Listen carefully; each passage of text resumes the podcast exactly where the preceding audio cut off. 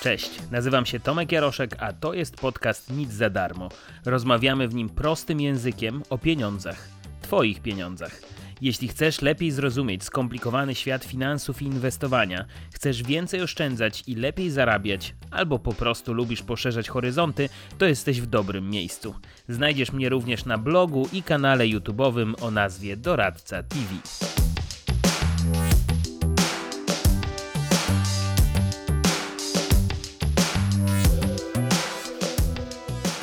Mamy nieciekawą sytuację. Chyba nawet moje pesymistyczne myślenie o naszym stosunku do pandemii w Polsce nie zakładały tak kiepskiego obrotu spraw związanego z trzecią falą wirusa.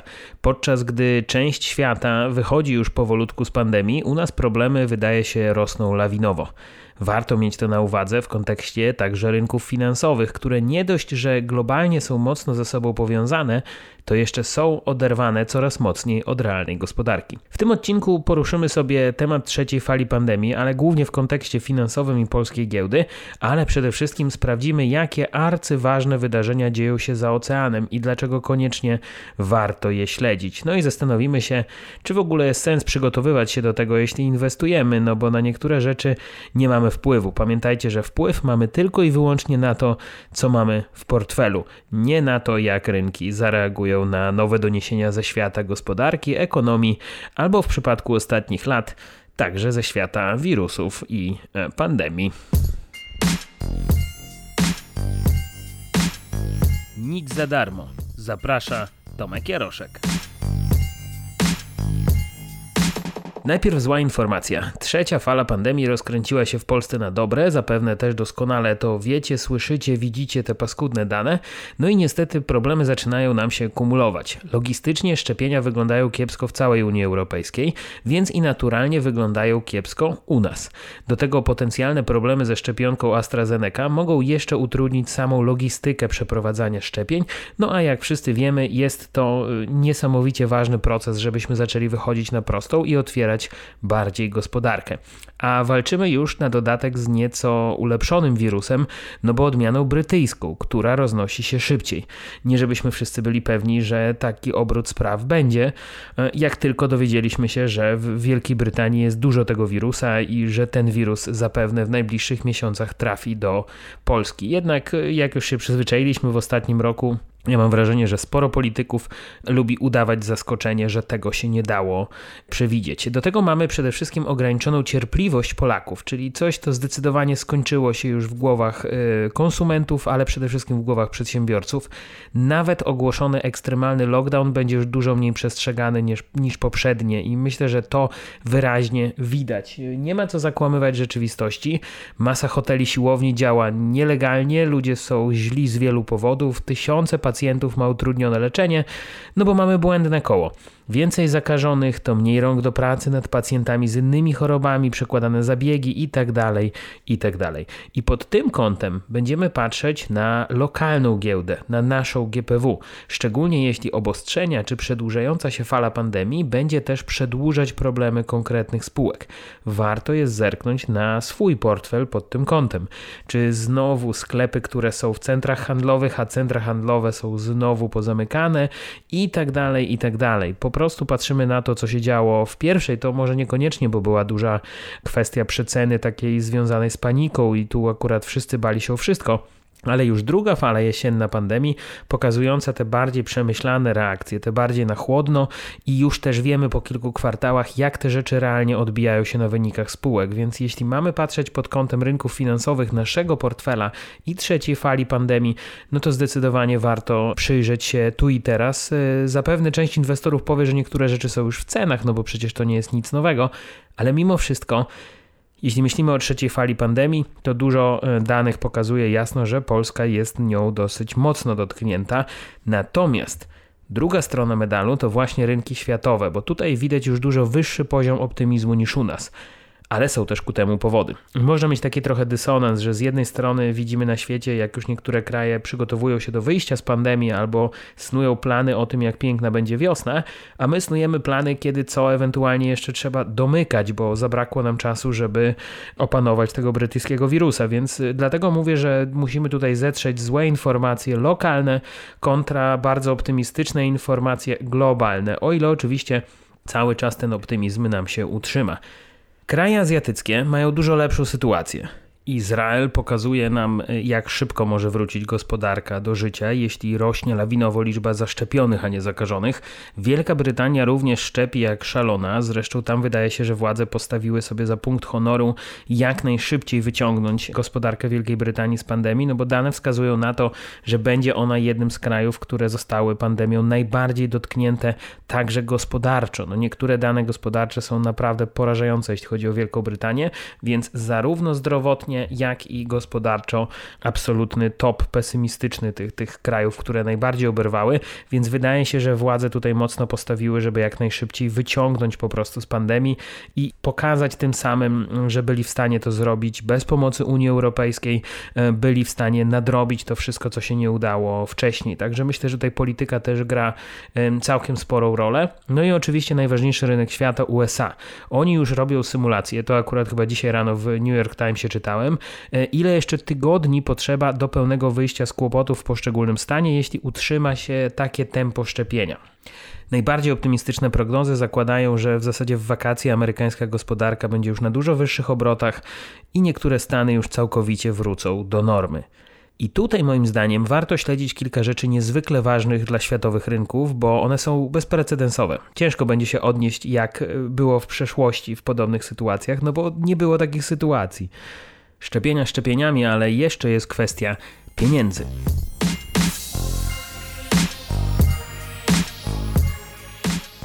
Po pierwsze, Joe Biden podpisał wreszcie pakiet stymulacyjny wart 1,9 biliona dolarów, to jest około 7,3 biliona złotych, czyli uwaga, więcej niż wyniosło PKB Polski w ostatnich trzech latach łącznie.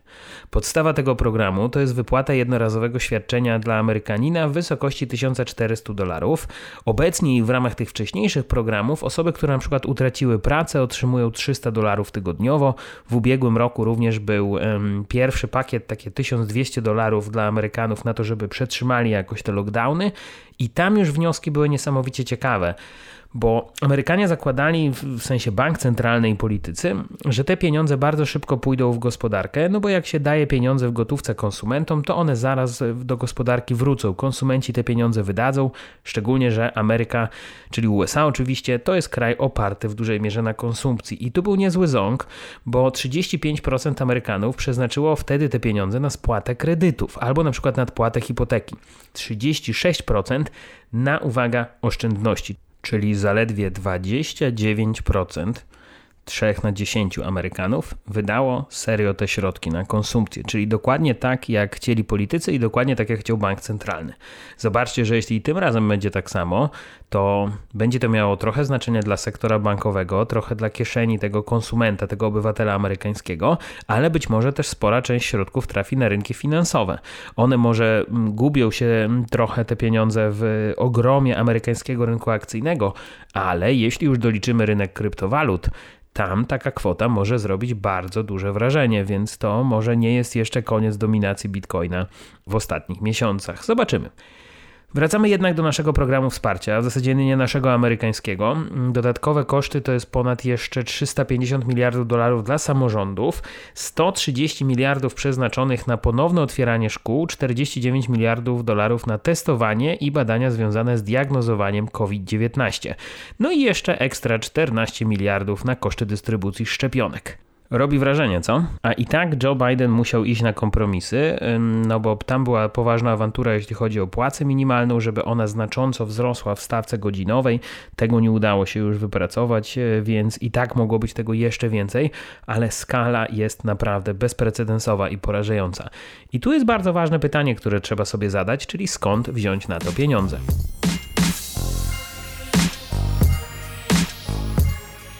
Tu jest punkt drugi, również niesamowicie istotny dla rynków finansowych, czyli wyższe podatki w USA.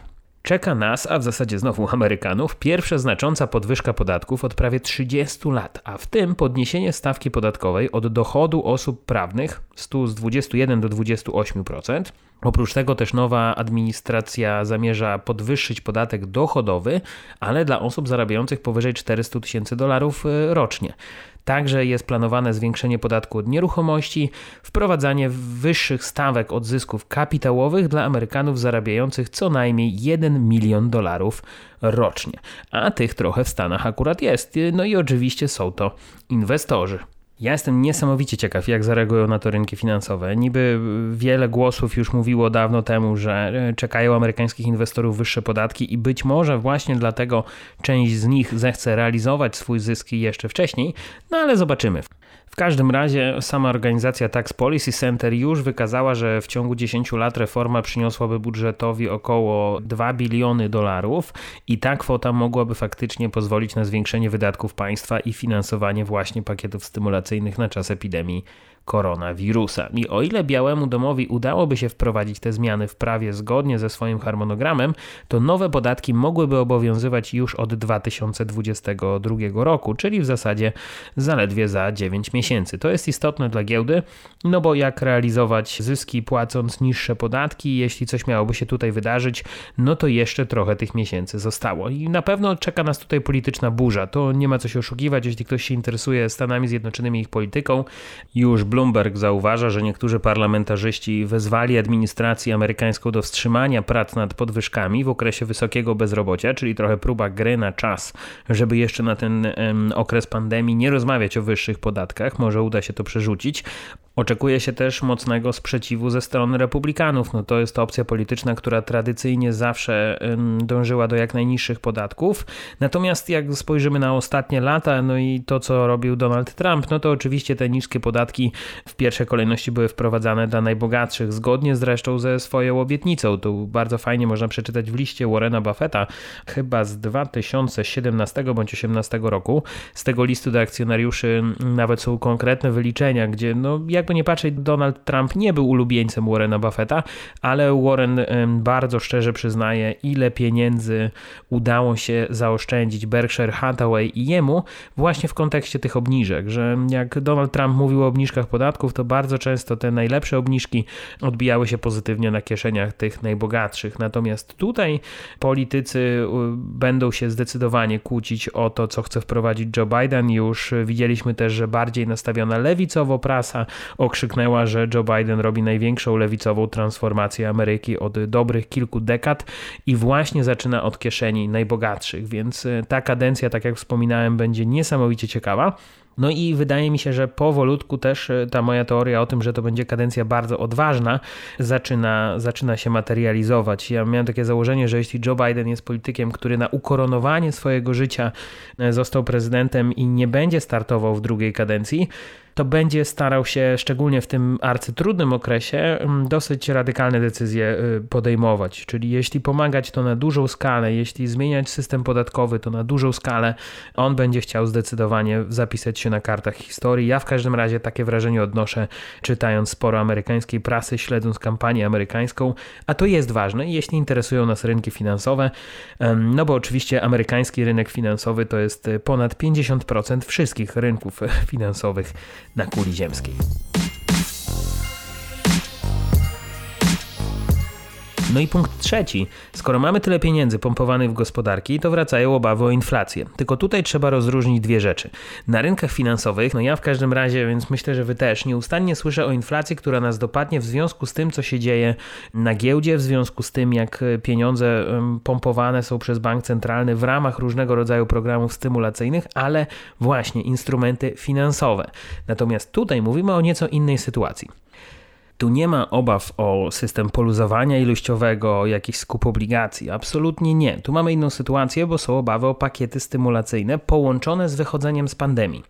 No bo zobaczcie, za pierwszym razem Amerykanie więcej oszczędzali niż wydawali, No i jest jedna z teorii, która mówi, że sytuacja się powtórzy, czyli duża część tego pakietu stymulacyjnego pójdzie znowu na giełdy i Amerykanie wcale nie będą chcieć wydawać. Ale jeśli nałożymy na to mm, opcję wychodzenia faktycznie z pandemii i to, co z reguły w takim okresie dla gospodarki było znaczące, no to ludzie jednak chcą wyjść z domu, chcą wydać te pieniądze i chcą faktycznie te pieniądze już wpompować do gospodarki, bo zagrożenie przemija czasy są bardziej pewne, kiedy jednak amerykańska gospodarka znowu się otwiera. Więc y, teraz możemy mieć przy tym szybszym rajdzie do wyjścia z pandemii i jeszcze większych pieniądzach pompowanych na rynek zdecydowanie zdania podzielone, czy inflacja będzie tutaj dużo bardziej niebezpieczna niż ostrzegano przez ostatnie lata, no bo tutaj faktycznie wchodzi w grę konsumpcja, tu wchodzi w grę żywy człowiek i pieniądze, a nie tylko i wyłącznie te pieniądze mielone na rynkach inwestycyjnych, o których przecież słyszymy od lat. I kilka przytoczę tutaj cytatów, no bo sekretarz skarbu Janet Yellen była przewodnicząca Fedu i ekonomistka, też mówiła, że inflacja może wzrosnąć w następstwie tej stymulacji, tylko że ona akurat jest przekonana, że to będzie zjawisko przejściowe. No i raczej nie będzie to duże ryzyko galopu cen na amerykańskim rynku. Może być to coś, co faktycznie utrzyma się e, ewentualnie kilka miesięcy. Ale już na przykład były sekretarz skarbu Larry Summers ostrzegał na łamach amerykańskiej prasy, że oczekiwania inflacyjne będą gwałtownie wzrastać w wyniku bezprecedensowych pakietów stymulacyjnych. Natomiast ekonomista z Harvardu Robert Baron chyba poszedł najdalej z tego co wyczytałem, że słabi decydenci, tu cytat, ryzykują zaprzepaszczenie kapitału reputacji zbudowanego przez byłego prezesa Fedu Paula Volckera, który to poskromił inflację we wczesnych latach 80. drakońskimi podwyżkami stóp procentowych. Także jak chcecie poczytać o to, mm, jak kłócą się e, amerykańscy ekonomiści, to teraz jest doskonały czas na to, czy te pakiety stymulacyjne e, połączone jednocześnie z podwyżką podatków dla najbogatszych zrujnują amerykański kapitalizm, czy może uratują amerykańską gospodarkę po tym arcytrudnym roku. Przede wszystkim przypomnę, że nie tylko chodzi o spadające akcje rok temu, ale o dramatyczny rynek pracy. To, to są zupełnie inne dane. Mówiliśmy o tym bardzo dużo w czasie rozmowy z Andrzejem Kubisiakiem z Polskiego Instytutu Ekonomicznego, również do odsłuchania w jednym z odcinków podcastu.